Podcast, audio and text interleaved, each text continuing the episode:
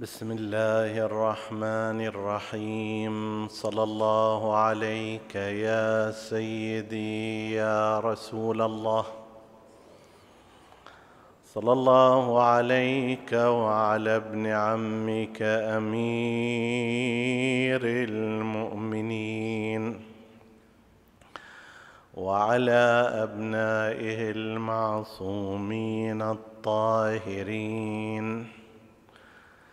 صلى الله عليك يا سيدي ويا مولاي يا أبا عبد الله الحسين. ما خاب من تمسك بكم وأمن من لجأ إليكم. يا ليتنا كنا معكم فنفوز فوزا عظيما. قال الله العظيم في كتابه الكريم بسم الله الرحمن الرحيم. قل للمؤمنين يغضوا من ابصارهم ويحفظوا فروجهم ذلك ازكى لهم ان الله خبير بما يصنعون وقل للمؤمنات يغضضن من أبصارهن ويحفظن فروجهن. آمنا بالله. صدق الله العلي العظيم. عطروا مجالسكم بذكر محمد وآل محمد.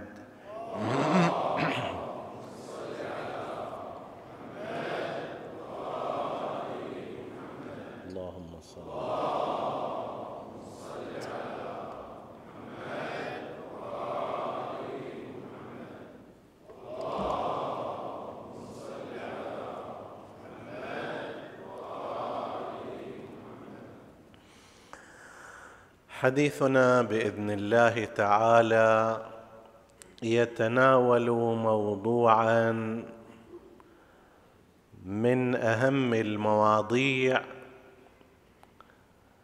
التي تشكل خطرا على عالمنا الإسلامي بل ربما تشكل خطرا على الإنسان. وإن كانت دائرة حديثنا فيما يرتبط بالمجتمع المسلم الذي نعيش فيه. حديثنا حول خطر الإباحية على الإيمان والأخلاق والحياة الأسرية. أهمية هذا الموضوع ناشئة من أن الفئة المستهدفة والمستهلكة للإباحيات تبدأ في سن مبكرة فقد لوحظ أن نسبة غير قليلة في المجتمع المسلم تتعرف بشكل أو بآخر على الموضوع الإباحي هي من سن الثانية عشر.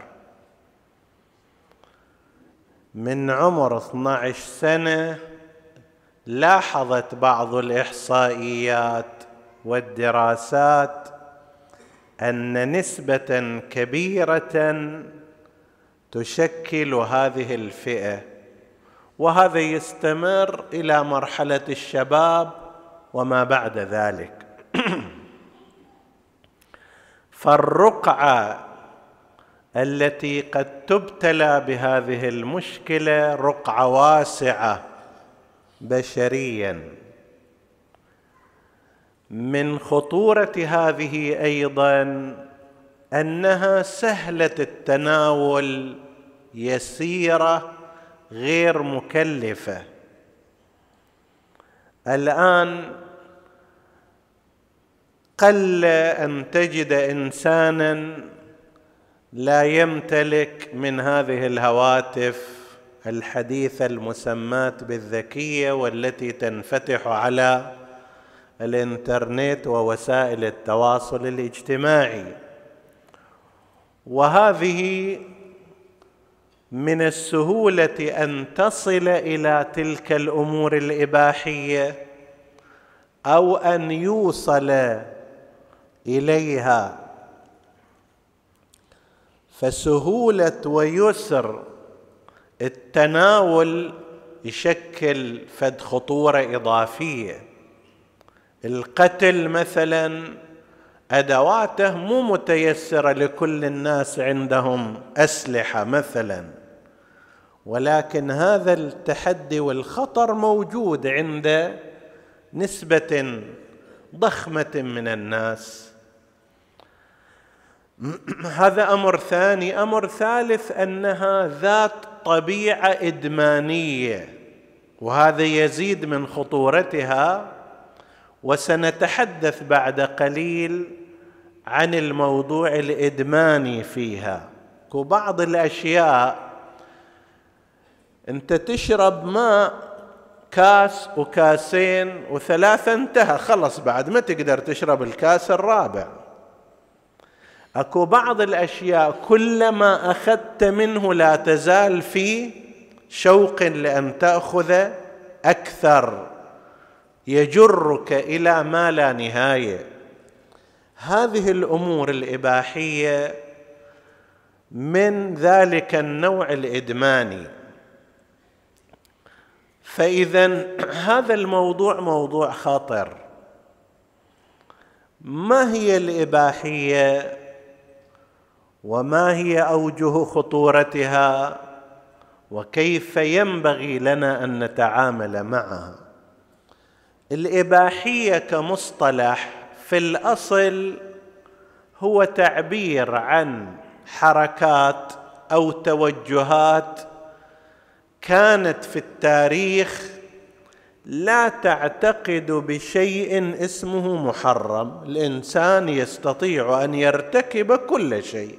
ماكو هناك حاجز أخلاقي ولا حاجز ديني يمنع هذا الإنسان من ارتكاب ما يشتهي وما يريد.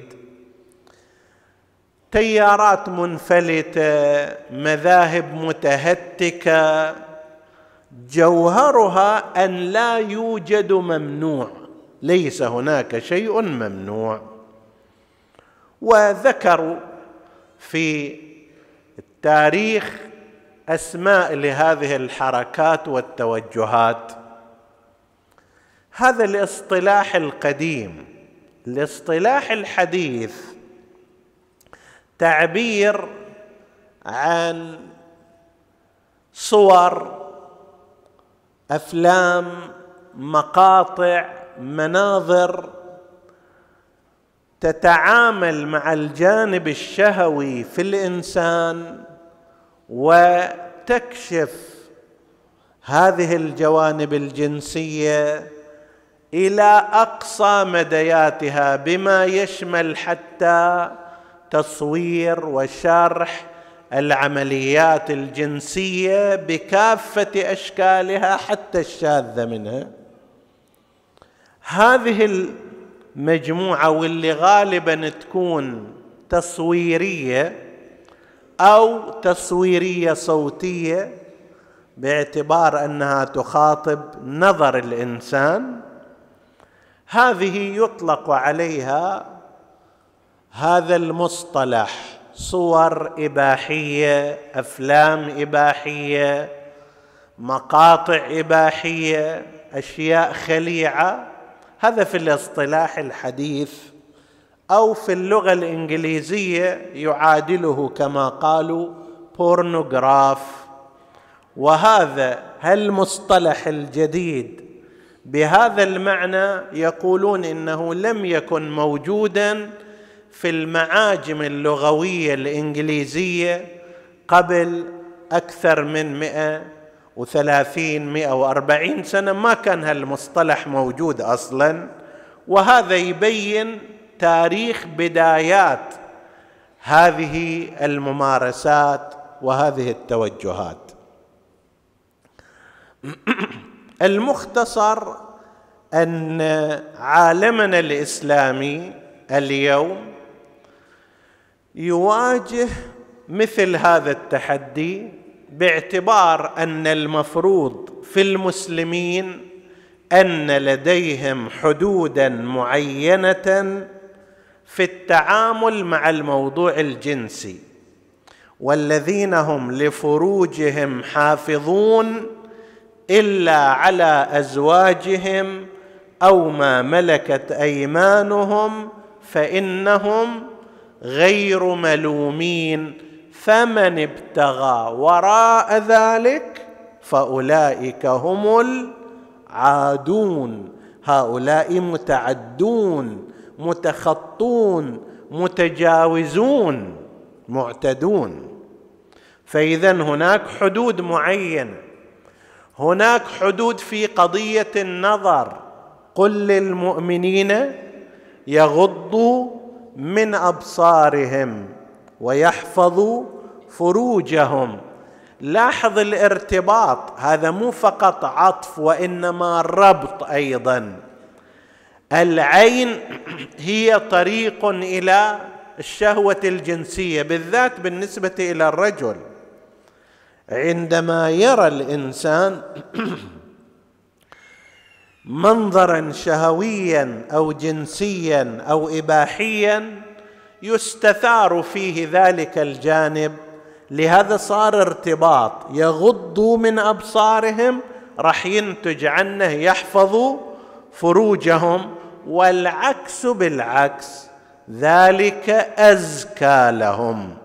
إن الله خبير بما يصنعون. التحدي هذا الذي يواجه أبناء المسلمين بنات المسلمين عامة المسلمين صغار كبار مشكلته ما يحتاج أصلا تروح اليه هو يجيك. حسب تعبير أحدهم في السابق كان الإنسان يخاف على ابنه وابنته من الشارع. لا تطلع الشارع لا تبروح برا البيت. البيت أحفظ الك الآن صار البيت أيضا مصدر من مصادر الخطر عندما يكون هذا الجهاز متصلا بالإنترنت بل أحيانا يكون أستر للواحد أن يمارس فيه ما يشاء من هذه الأمور. هناك بدرجة أو بأخرى قد لا نريد تضخيم الأمر ولكن يوجد بعض الفئات ممن هم منشغلون بهذا الجانب الإباحي بالنظر بالمتابعة بالشراء شراء الأفلام بفتح الإنترنت على هذه المواقع الخلاعية والإباحية والمنحرفة. بطبيعة الحال نحن لا نتكلم مع الحاضرين أو السامعين. الحمد لله هؤلاء من المؤمنين الذين نسأل الله أن ينيلنا شفاعتكم. ولكن هو شيء من التذكير والتحذير الا يقع الإنسان في مثل هذه الوهدات والمستنقعات. ما هي هذه الأخطار؟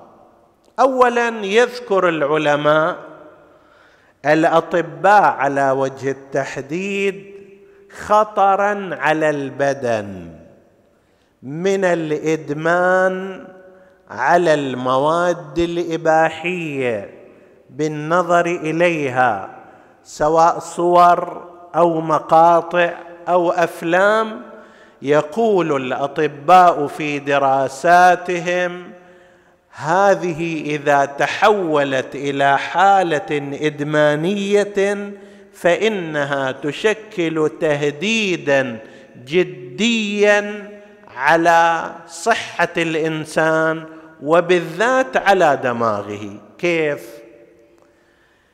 يقولون أن الإنسان عندما يشعر بالارتياح واللذة من أي منشأ كانت؟ الدماغ يفرز مادة أو هرمون يسمى بالدوبامين. أكلت أكلة لذيذة تشعر باللذة بالراحة يفرز دماغك. هالهرمون هذا؟ صمت يوم من الأيام مستحب. أنت إنسان متدين. صمت يوم مستحب أو يوم واجب. صار وقت المغرب شعرت بالفرحة للصائم فرحتان. فرحة عند إفطاره تشعر بالارتياح باللذة أنك أطعت ربك. الدماغ يفرز هذا الهرمون بشكل متعادل فتشعر بالراحة والاسترخاء. تقوم بعمل من الأعمال الطيبة. فد إنسان فقير تتصدق عليه وضرير تقوده إلى مكانه وأمثال ذلك من أعمال الخير تشعر بالارتياح. هذا الشعور بالارتياح ترجمته طبيا كما يقولون أن الدماغ يفرز مادة بشكل متعادل بشكل متوازن فتشعر أنت بالراحة واللذة. طيب.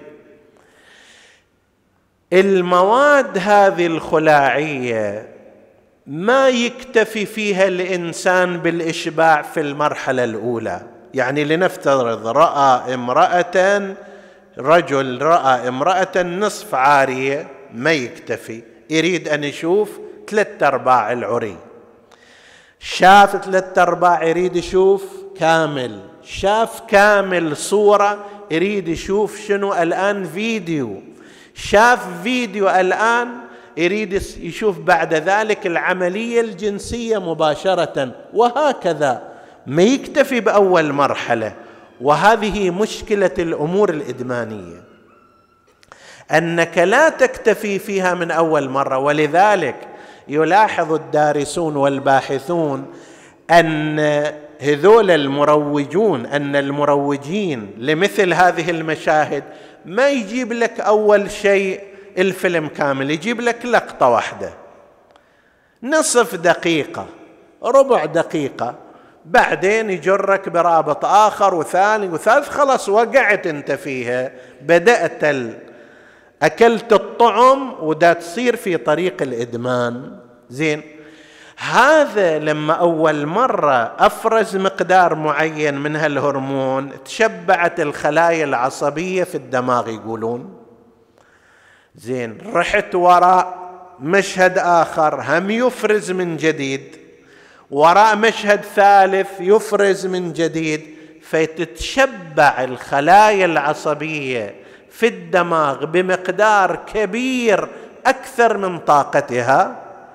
يخرب شغلها. ولذلك يقول هؤلاء الأطباء هناك تهديد جدي للمدمنين على هذه الأمور من مرض باركنسون.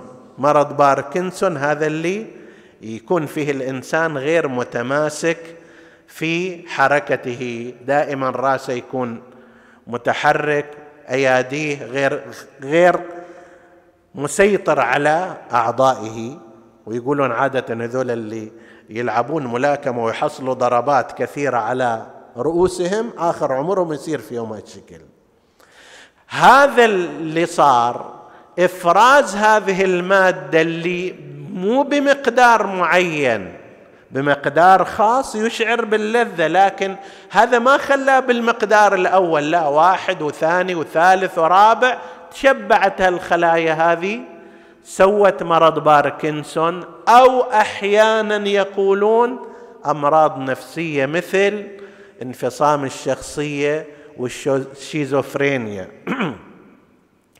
هذا كلام يقوله الأطباء وأنا ناقل هنا ولعل بعض الأطباء الحاضرين أو المتخصصين في هذا أكثر معرفة وعلم مني في هذا الجانب. وأنا بالنسبة لهم كناقل التمر إلى هجر. فاذا هذا أمر إدماني.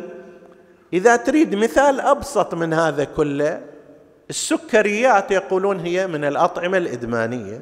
واحد يأكل شيء سكري أول شيء. حتى يصير مقدار السكر في الدم متعادل يتم إفراز إنسولين بمقدار معين. واحد بدل الصحن ياكل صحنين وثلاثة هم يزداد نسبة السكر يفرز أكثر أنسولين يفرز يفرز إلى أن هذا البنكرياس يطق حسب التعبير ولا يستطيع أن يمشي ويا هذا المقدار من السكر يصاب بالسكر. نفس هالموضوع انقله إلى قضية المخ وما يرتبط بالهرمون المذكور. فإذا هناك أضرار حقيقية ترتبط بصحة الإنسان بدن الإنسان.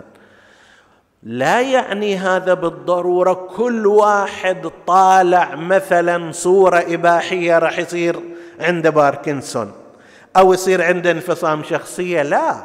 ولكن هي نتائج مثل ما أن نقول مو كل إنسان أكل صحن بقلاوة صار عنده سكري. ولكن هذا تهديد يتحدث عنه الأطباء ويذكرونه في دراساتهم. هذا واحد من الأخطار. هناك خطر على صحة الإنسان المدمن على الأمور الإباحية والخلاع واحد. اثنين عندنا خطورة أخرى هي الخطر على الإيمان وعلى الأخلاق. خطر على الإيمان باعتبار أن الإنسان عندما يمارس مثل هذا الأمر اولا في أصل الارتكاب هذا الإنسان عندما ينظر إلى أشياء محرمة واضح أنه يخالف ربه. الله يقول له موصيا نبيه قل للمؤمنين يغضوا من أبصارهم. هناك لا يحركوا شهواتهم الجنسية إلا في حدود أزواجهم أو ما ملكت أيمانهم. أنا خارج هذا الإطار أجي فمن ابتغى وراء ذلك. انظر إلى هذه الأشياء المحرمة والإباحية والضاره طيب أنا هنا في معصية الله عز وجل. بالتالي هذا ين... هذه معصية والمعصية تنتقص من إيمان الإنسان ودينه وإن كان الإنسان مو دائما يشعر بهذا. مثل ما سرطان أجاركم الله وإيانا ومن يسمع يفتك ببدن الإنسان شوية شوية بدون ما يلتفت. آخر الأمر يتبين إلى أنه خلص بعد. استعصى على الحل. هذا إيمانك كل نظرة محرمة تزرع فتنة.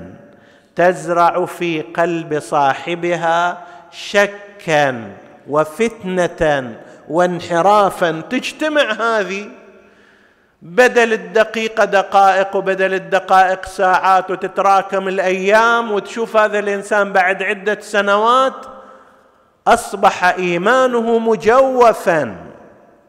أصبح إيمانه مختلا منتقصا. طيب.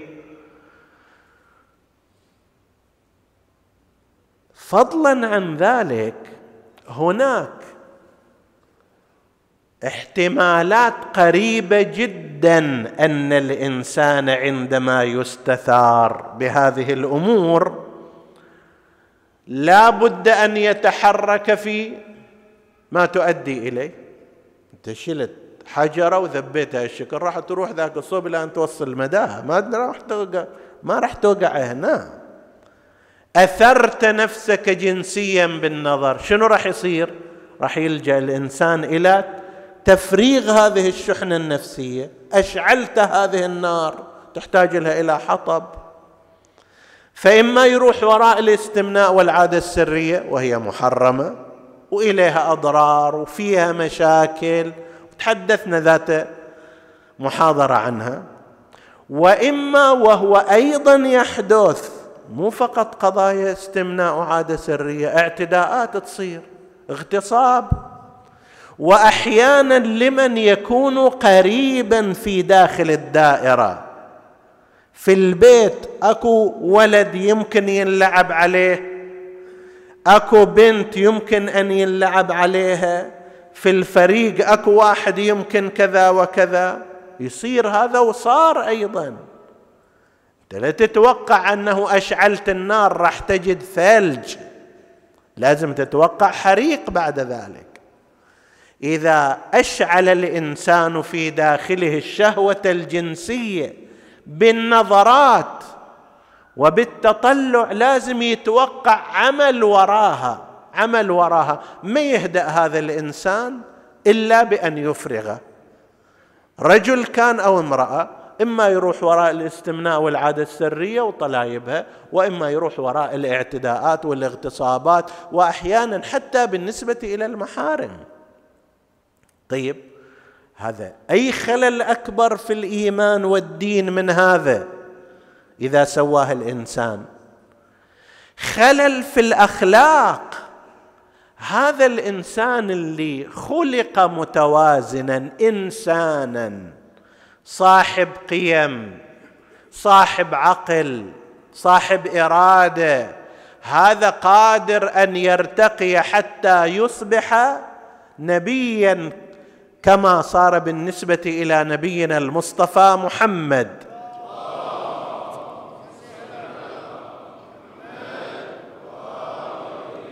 يرتقي إلى هالمقدار هالقمة السامقة.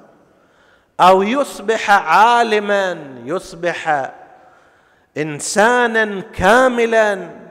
طيب خادما لمجتمعه نافعا لغيره هذا إذا تعادل. أو أن يتحول إلى ذلك نعوذ بالله الحيوان الجنسي المسعور. لا يفكر إلا في أمر الجنس. لا يهتم إلا بهذا الجانب. يروح يكدح هل قد أموال يطلع حتى يصرف جزء منها اشتراك في قناة مثلا إباحية. يروح يجهد ويشتغل وربما يتغرب عن أهله وغير ذلك حتى يحصل له مقدار من المال يصرف قسم من هذا المقدار في إنترنت حتى يروح وراء مثل هذه المواقع. وهالمواقع هم ما تعطيها الشكل وإنما تخلي لك طعم أكلته تجرك وراء المال. تجارة المواد الإباحية أكثر في العالم أكثر من بعض التجارات الكبرى. أمثال النفط والذهب وما شابه ذلك.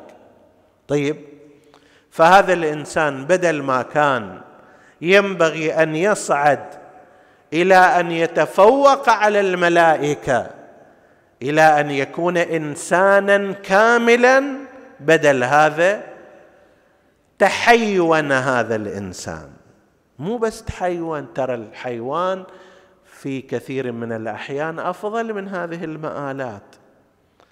مو هذه هل هالمناظر وهالافلام وهالكذا تعلم الإنسان الشذوذ وتعتبره أمر طبيعي. تعلمه زنا المحارم وأنه بحسب الفيلم هذا يصنع كذا مع أمه وأخته وكذا وكذا. فتنسف في ذهنه شيء اسمه أخلاق وقداسة وحرمة لأحد.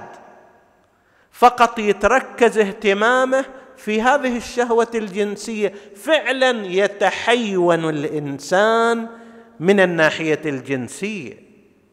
بل يكون أسوأ من هذا. فضرر مباشر وواضح على دين الإنسان على أخلاقه.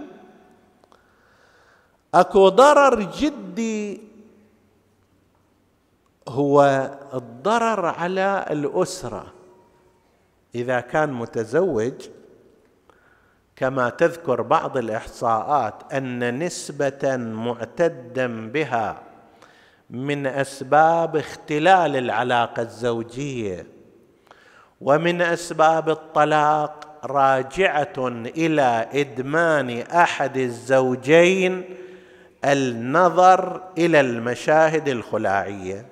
وهذا ابدا مو بعيد هو على القاعدة. ليش؟ لأن هذه الأفلام هذه الصور كما يقول أصحاب الدراسات فيها تعطي أشياء مزيفة عن الواقع. تعطي مقاييس خاطئة. طيب لا يمكن أن تكون موجودة. فيصير هذا هذا الرجل يطلب من القضية الجنسية مستوى. هذا ما موجود في الواقع. في اي مكان أولئك يمثلوا حتى يأخذوا فلوس. يجي أيضا الإخراج والمونتاج والإضاءة والديكور وتطويل الوقت والى آخره. طيب ويقدموه لك كفيلم. هذا مو واقع ليس صحيحا. لا يحدث في الواقع هكذا. طيب فيجي الإنسان يتصور أنه هذا هو الحياة الجنسية هي هذه. زين زوجتي لا تعطيني هذا وهي أيضا ربما تنظر إلى أن زوجها لا يعطيها هذا فينشغل كل منهم بالتفكير في غير زوجه. لا يقتنع بما لدى الطرف الآخر مو لأن ما عنده شيء لا لأن اللي في ذهنه كما رآه في الأفلام هو شيء كاذب. لا حقيقة له لا أصل له لا وجود له. هذا مو حالة إنسانية. طيب فيقول لك بناء على هذا يتراجع موضوع الحب بين الزوجين يتراجع أمر الإشباع الجنسي بين الزوجين. هذا ينظر إلها باعتبارها لا تنفع هي تنظر إليه باعتباره لا ينفع. ينتهي الأمر إلى خلل العلاقة وإلى الطلاق فيما بعد. هاي الأسرة انهدمت على هذا الأساس وبالنسبة إلى الزوجات أسوأ شيء عند المرأة أسوأ شيء عند المرأة أن ينظر الزوج إلى هذه الأفلام الخلاعية ويغفل عنها. هذا اقتلها ولا تفعل بها هكذا. أسوأ ما يرتكب هو هذا ولذلك يعني بعضهن في تجاربهن يكتبن من ذاك الوقت أنا لا أطيقه ولا أحبه ولا أريد أن يقربني أصلا. وهي ترى عملية عجيبة يعني فيها من إذا نفكر فيها بعمق فيها من الحماقة شيء غير قليل. أجيب لك مثال حتى يتبين لك وجه الحماقة. أنا إجيت إلى البيت على سبيل المثال. شفت أكو وجبة رز ولبن. لنفترض هكذا وجبة رز ولبن. وإلى جانبها أكو صورة كبسة فيها اللحم وفيها البهارات وفيها المكسرات بس صورة هذه ملونة ومخرجة بشكل جميل.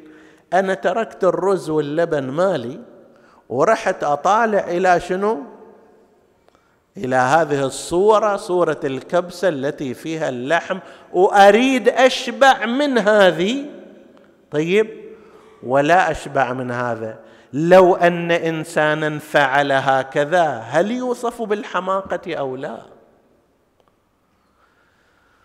ذاك فيه هالصورة مسوين لك فوتوشوب فيها وألوان وما أدري كذا وإضاءة وتكبير وتصغير. شايفين بعض الصور أحيانا تتصور نفسك تقول عجيبا هل قد حلو؟ أنا ما أدري عن نفسي. طيب هل بقيت بيتنا جميل وأنا ما أدري عنه؟ لا هذه أكو فيها إضاءة وأكو فيها إخراج وأكو فيها ترتيبات. نفس الكلام تترك هذا ما أحله الله لك. وأنت في طمأنينة أنك في حالة عبادة هما في عبادة حتى يفرغا. فيها إشباع جنسي فيها سكن زوجي فيها أنس نفسي فيها شعور بأن الإنسان مطيع لله عز وجل وهالطرف الآخر واحد يتلصص لا واحد يشوفه لا واحد يأخذ ما أدري الجهاز ماله وبالصدفة لنفترض يكتشف هذا الأمر وفيها كذا وفيها كذا قلق شعور بالإثم يستشعر أما إذا ما شعر بالإثم فعليه السلام بعد. إنسان إذا مسلم ومؤمن عندما يمارس المعصية يستشعر بالإثم النفس اللوامة تشتغل. أما إذا ما أثر في هذا فهذا لازم تقرأ عليه الفاتحة. طيب. فيترك إنسان هذا ويلجأ إلى ذاك. هناك تهديد خطير للأسرة للحياة الزوجية الا يقتنع أحد الطرفين بالآخر على على أثر أنه يرى مشاهد غير حقيقية غير صحيحة مقاييس غير طبيعية. تمثيل تمثيل ويكفيك أنها تمثيل. الآن واحد تشوف فد إنسان عنده مصيبة يبكي تتعاطف وياه وتبكي وياه. تشوف فد إنسان لا يمثل عليك على وش أنا أبكي وياه؟ طيب. إنسان يتألم من الوجع تركض اليه إنسان آخر لا لا يتألم يتظاهر يمثل أنه يتألم. ليش تخبص حالك عليه؟ ونفس الكلام هناك. فهناك اذا تهديد ثالث هو التهديد الحياة الأسرية. ماذا نصنع لنفترض أن إنسانا ابتلي بمثل هذه الأمور؟ ماذا يصنع فيها؟ هل من سبيل للخلاص؟ نعم بلا ريب بلا شك. أول شيء تصميم الإنسان وإرادته عنصر الحسم في الإقلاع عن النظر والمشاهدة للأمور الإباحية. إذا إنسان عزم وصمم أنت إنسان أنت رجل أنت امرأة مؤمنة أنا ما أسوي هذا خلص أقول لك هذا ليش؟ لأن أكو واحد شاب غربي لا يمتلك ما تمتلك من القيم. لا يمتلك ما تمتلك من الأبطال لا يمتلك ما تمتلك من التاريخ الثقافي. هذا اسمه ألكسندر رودزي أنشأ موقعا وحركه على الإنترنت من عدة سنوات اسمها NoFap N O F A P راجعوا على الإنترنت. بالعربي موجودة بالإنجليزي أيضا موجودة. هذا قصته أنا راح أستشهد بها هنا. يقول أنا في بداية شبابي تعرضت إلى ان اشاهد أشياء إباحية. دخلت على موقع موقع جرني إلى موقع آخر ثالث رابع كذا أول شيء مجان بعدين فلوس. طيب. إلى أن صرت مرت علي فترة طويلة من الزمان وأنا يوميا أربع ساعات على الأقل لازم أشاهد هذه الأفلام يوميا. طبعا هذا راح يأثر على دراسة الإنسان على عمله على نشاطه الاجتماعي على ما أدري توجهاته وطموحاته. إلى أن فد يوم من الأيام التفتت إلى أن صحتي أيضا قاعدة تتأثر. قوتي الجنسية أيضا قاعدة تتأثر. قلت أنا دا أتدمر. لا عندي حياة اجتماعية لا عندي حياة علمية لا عندي صحة بدن لا عندي مستقبل جنسي. إذا تزوجت شنو أسوي؟ ما أريد أفصل شنو قال هنا. طيب فقلت أنا لازم أقلع عن هذا. الآن أقلع الآن أقلع. فعلا أقلعت عنها واستمريت. بعدين شفت أنه أنا ما يكفي لأن هالبلاء مبتلى به وناس كثيرون. فأسس حركة لمقاومة الإباحية وخلى موقع. الآن يدخل على موقعه عشرات الآلاف ممن تعافوا من النظر إلى الإباحيات أو يطلبون المساعدة في النظر في التعافي عن الإباحيات. شلون؟ التعافي من المخدرات إلى طرق ووسائل ومتابعه وبيئة اجتماعية وكل واحد يشجع الثاني. هذا صار هالشكل. طيب هذا شاب غربي ليس عنده ما عندك. ما عنده أرضية كالتي عندك أرضية قوية. ذاك يقدر يقول أسويها وأتوقف ويفعل. أنا وأمثالي ما أسويها؟ كيف يكون هذا؟ بين قوسين أكو أيضا واحد من المصريين أحد المسلمين المصريين أسس موقعا آخر على نفس الترتيب اسمه واعي باللغة العربية.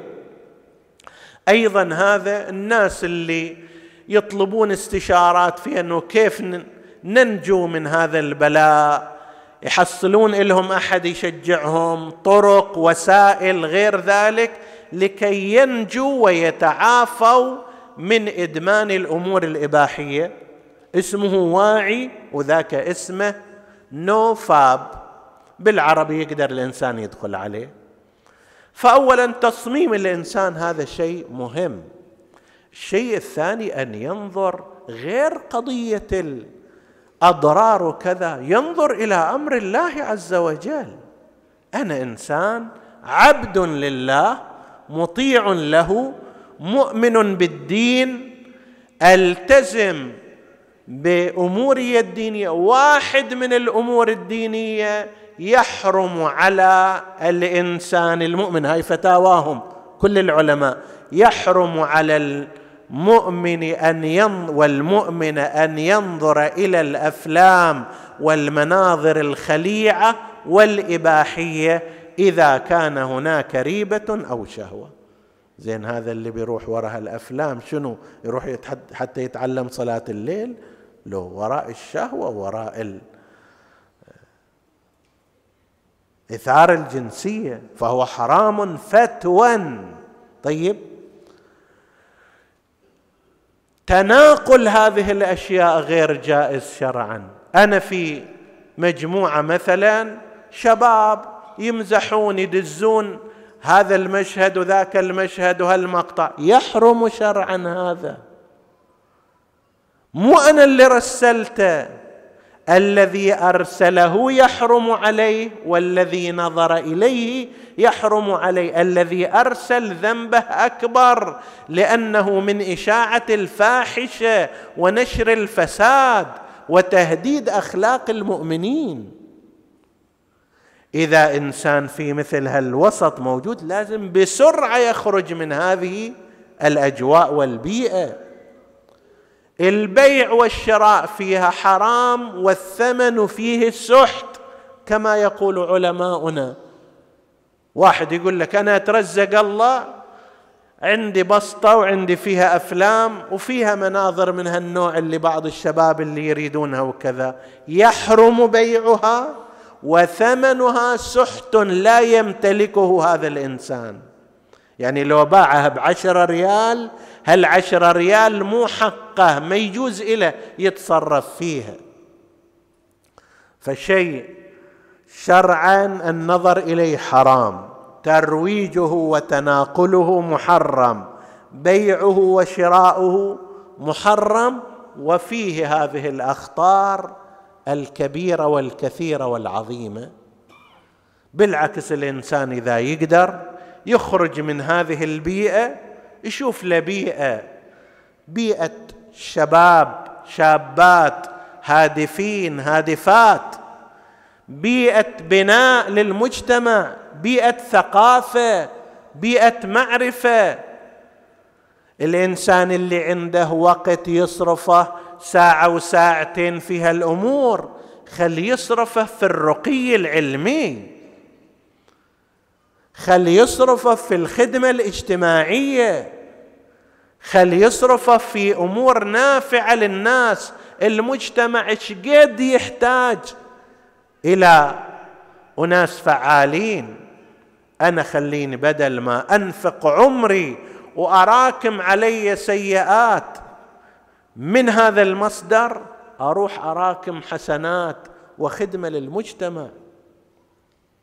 لا سيما ونحن أتباع أهل البيت عليهم السلام عندنا هالقامات السامقة والرفيعة القدر اللي تركت بصماتها في تاريخ المسلمين وفي مجتمعهم إلى يومنا هذا. شتان بين إنسان متبع لشهواته وأهوائه يهب معها أينما هبت رياحها وبين إنسان آخر يحاول أن يغير المجتمع من فساده إلى صلاحه ومن سوء أخلاقه إلى مكارم الأخلاق وينقذه مما هو فيه. وين هذا وين هذا؟ هذا يخطو نحو الكمال وذاك ينحدر عما وضعه الله فيه. مسلم بن عقيل ابن أبي طالب صلوات الله وسلامه عليه وعلى هذه الأسرة التي أنجبت لهذه الأمة قادتها وسادتها وشهداءها ومضحيها مسلم ابن عقيل بعمله بفعله بتضحيته خلف له ذكرا عاطرا إلى يومنا هذا واستثمر عمره في أن يرقى أعلى الدرجات في الجنات. رسول حسين ونعم الرسول إليهم من العترة الصالحة. أرسل إليهم الحسين إني باعث إليكم أخي وابن عمي وثقتي من أهل بيتي مسلم بن عقيل حتى يرى رأي الملأ منكم فإن وجدهم كما وصلت به كتبهم كتب إلي حتى أقدم سريعا إن شاء الله. مهمه محدوده لا هي عمل انقلابي ولا ثورة شعبية ولا غير ذلك. مهمه استطلاعية وأخذ البيعة والتجهيز لقدوم الحسين عليه السلام. ولقد أداها مسلم بن عقيل بخير وجه إلى اليوم الذي تغيرت فيه الموازين بمجيء عبيد الله بن زياد لعنة الله عليه. اللي هذا الطرف المقابل والمعاكس تماما. بين أخلاقية مسلم ابن عقيل الذي يقول إن المسلم لا يغدر إن المؤمن لا يغدر وإن الإيمان قيد الفتك. استخدم عبيد الله بن زياد أسوأ الأساليب المكيافيلية والوصولية فخان وغدر ولعب وسجن وأخذ البريء بالمتهم. طيب كل هذا من أجل أن يبقى على الحكم. فشتان ما كان التفاوت بينهم. فإجا عبيد الله بن زياد إلى الدرجة اللي انتحل شخصية شبيهة بالحسين. جاء ولبس عمامة سوداء ولفها بطريقة يصنعها أهل الحجاز مع أنه جاي من البصرة وتلثم حتى لا تعرف ملامحه بشكل واضح. فظن كثير من أهل الكوفة الذين مر عليهم أنه الحسين فكانوا يسلمون عليه السلام عليك يا ابن رسول الله وهو يجيبهم وعليكم السلام إلى أن وصل إلى قصر الإمارة وسيطر عليه عزل النعمان ابن بشير الأنصاري الذي كان ملائما وموادعا. الآن جاء هذا الشخص الفاتك والشرس وهناك أرسل اولا وراء كل العرفاء ورؤساء القبائل الموالية للأمويين جمعهم حتى يبدأ خطته أرسل خلف كبار شيعة أهل البيت بشكل مخادع ومن دون أن يعرف هؤلاء فتم اعتقال رؤساء الشيعة في الكوفة. اللي دروا عن الموضوع وعن مجيء أخفوا أنفسهم. اللي ما دروا تم اعتقالهم وأدخلوا إلى السجن فتقطعت الأوصال بين مسلم ابن عقيل وبين عامة الشيعة لأن هؤلاء الرؤساء كانوا هم الواسطة والآن هالواسطة إما في السجن وإما مختفون. انفرط العقد.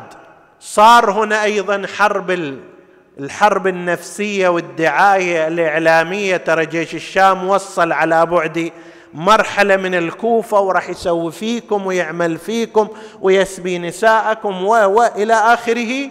صار هبوط عند الناس. الإشاعات المغرضة الثقافة الباطلة ما لنا والدخول بين السلاطين غيرك يكفيك فلان فلان. إلى أن انخذل هؤلاء الناس انفضوا عن مسلم بن عقيل. قال أرباب الخبر ما صلى صلاة العشاء إلا وقد تفرق عنه عامة من كان حوله فبقي وحيدا فريدا لا ناصر له ولا معين. سلام الله على مسلم بن عقيل. شهادته مشابهة في كثير منها لا سيما في جانبها الحزين والمأساوي للحسين عليه السلام. بل في بعض تفاصيلها لم تحصل في كربلاء. اللي شابه فيها أنه غريب في الكوفة لم يكن له دار ولا بيت ولا مكان. ولذلك في مثل هذه الأوقات لما خرج من المسجد لم يجد له مكانا يؤويه. بيت شخصي ما عنده. نزل أول الأمر في بيت المختار الآن المختار معتقل. انتقل فيما بعد إلى بيت هاني ابن عروة. هاني ابن عروة أيضا معتقل. باقي رجالات الشيعة أيضا بين معتقل وبين مختف.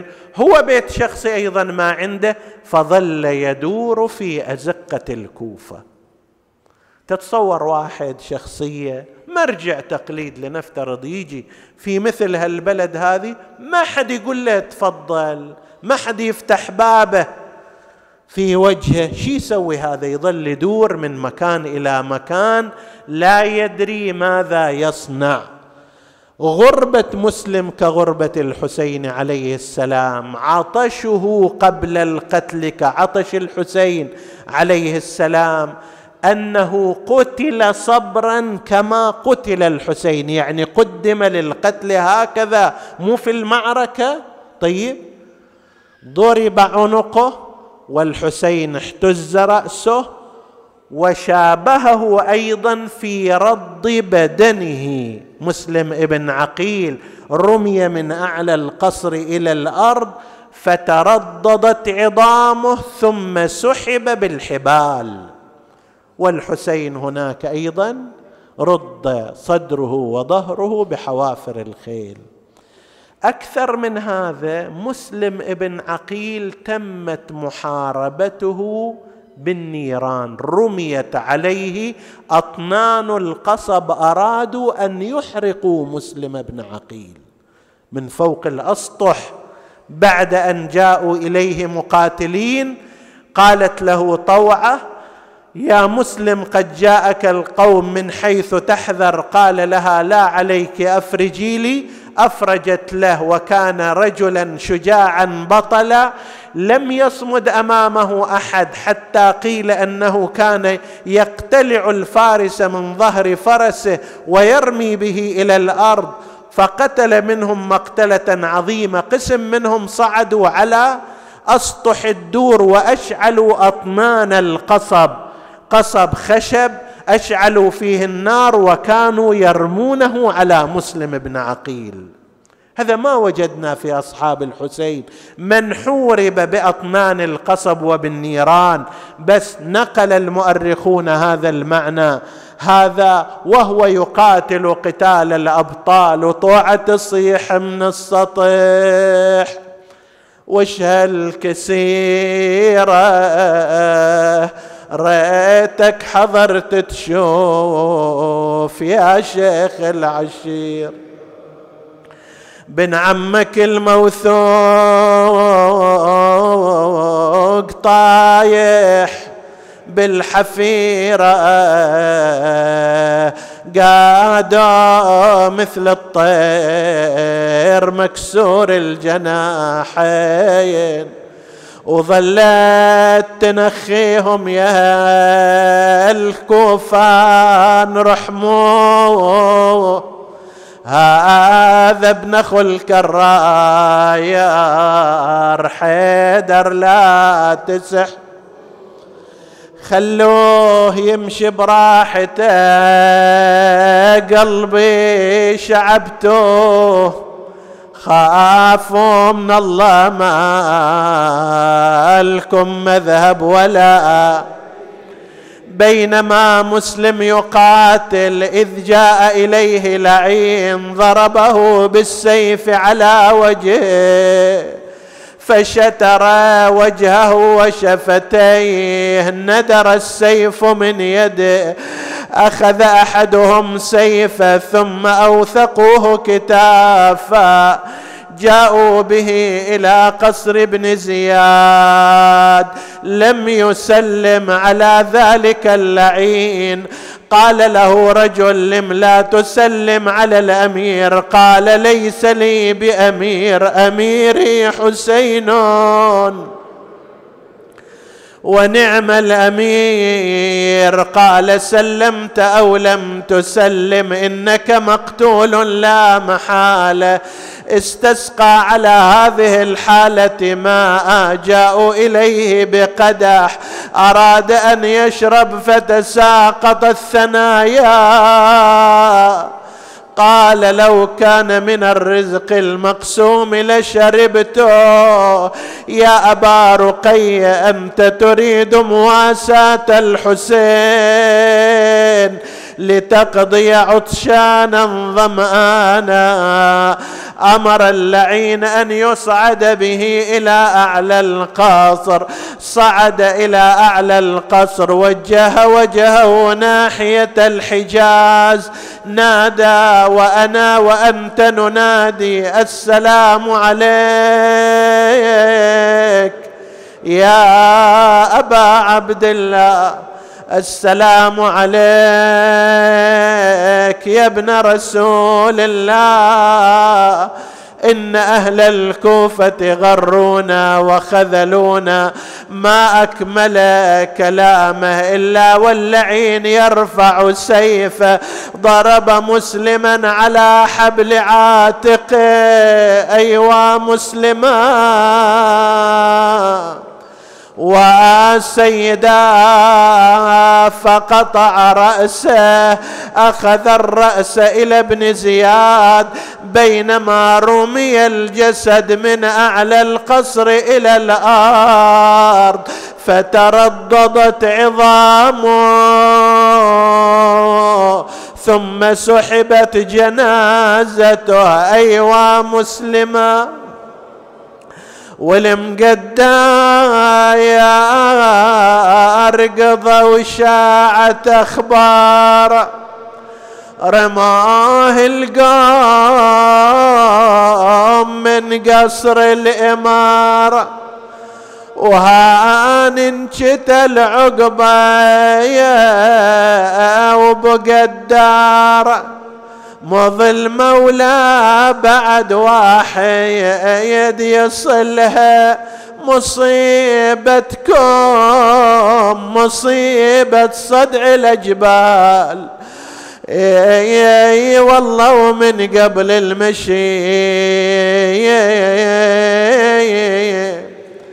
تشايب